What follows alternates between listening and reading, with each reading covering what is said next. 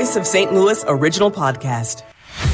This is Tuesday, February 13th. I'm Megan Lynch. And I'm Debbie Monterrey. The case against St. Louis City for charging an earnings tax on remote workers will be argued in the Missouri Court of Appeals. Attorney Bevis Schock represents six work from home employees in the lawsuit. If people believe that the city is treating them unfairly by taxing them for when they weren't in the city, they won't live in the city. They won't want to work in the city. St. Louis City could lose $150 million a year by not collecting the tax from remote workers, but Schock says it wouldn't hurt to downsize. Look, the city needs money. It has we have to have a government, but the government we have is designed for 900,000 people and we've got about 250,000 people. I mean, just, we have the most bloated government in all of history in the city of St. Louis. Schock won his case in a lower court, but the city collector sent it higher up. It's on the docket in the Missouri Court of Appeals Eastern District for Wednesday. Stuart McMillan, KMOX News. The Rockwood School District hit with another lawsuit claiming sexual misconduct. Last month, we told you about a former Eureka High School football player whose mother filed suit claiming sexual harassment and hazing. Now, a new lawsuit reported in the Post Dispatch claims a student with autism and Down syndrome was sexually abused by an employee in 2022. A custodian was arrested at the time that year with similar charges.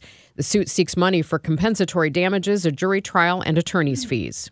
A newborn baby found safe in a safe haven box. A first for the Mehlville Fire Protection District. The Safe Haven box at the Mehlville Fire Department is the only one in Missouri, yet it's a state sponsored program. Fire Chief Brian Hendricks. It's one of the reasons we do uh, a press conference is to try to get information out to the mother that she knows she can reach out to us anonymously, reach out to Safe Haven Baby Box anonymously for resources that are available to her. Another reason to educate the public so they know the Safe Haven box is there. Hendricks tells us the newborn had been well cared for and was in perfect condition. Mehlville Fire District will soon be installing a second box at their number five firehouse. Maria Kina, KMOX News. The Detention Facility Oversight Board having a hard time getting detainees to open up to them during interviews. That's according to investigator Ansoir May, who describes his experience during last night's board meeting. When we actually were allowed to make contact with the detainee, we were provided a social booth, a small social booth, with a telephone where all communications could be recorded as opposed to being placed in an area which was suitable for professional use or confidentiality. Deputy Commissioner of Civilian Oversight Ruby Bonner says she told the public safety director she wants to meet and discuss logistical issues. At that meeting last night, the Oversight Board had to deal with racist and anti Semitic interruptions from instigators. Uh, the agenda now, that was just. When are you going back to Africa? Because nobody wants you here. Uh, community observations. Every single aspect of the slave trade was Jewish.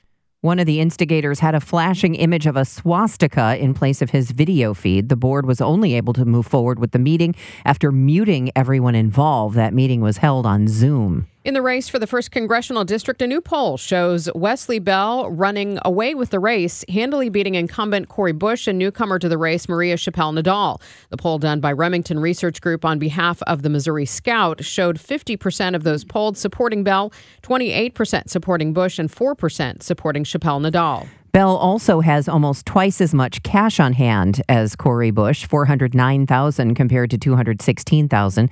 Chappelle Nadal entered the three-way primary race earlier this month. Bell entered the race last fall after dropping his bid to challenge U.S. Senator Josh Hawley. A coalition of municipal water systems predicts more cities will face disruptions in water supplies if the federal government doesn't open the spigot on funding. The American Business Water Coalition tracked water main breaks in 10 cities, including St. Louis, during a cold snap in January. The entire economy in the city shuts down, right?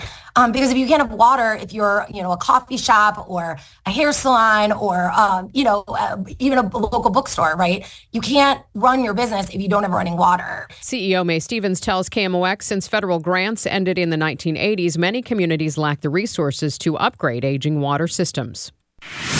Now, KMOX health editor Fred Bodimer. Defense Secretary Lloyd Austin continues to battle complications following his prostate surgery at the end of last year. Secretary Austin went back to Walter Reed Hospital Sunday to address a bladder issue.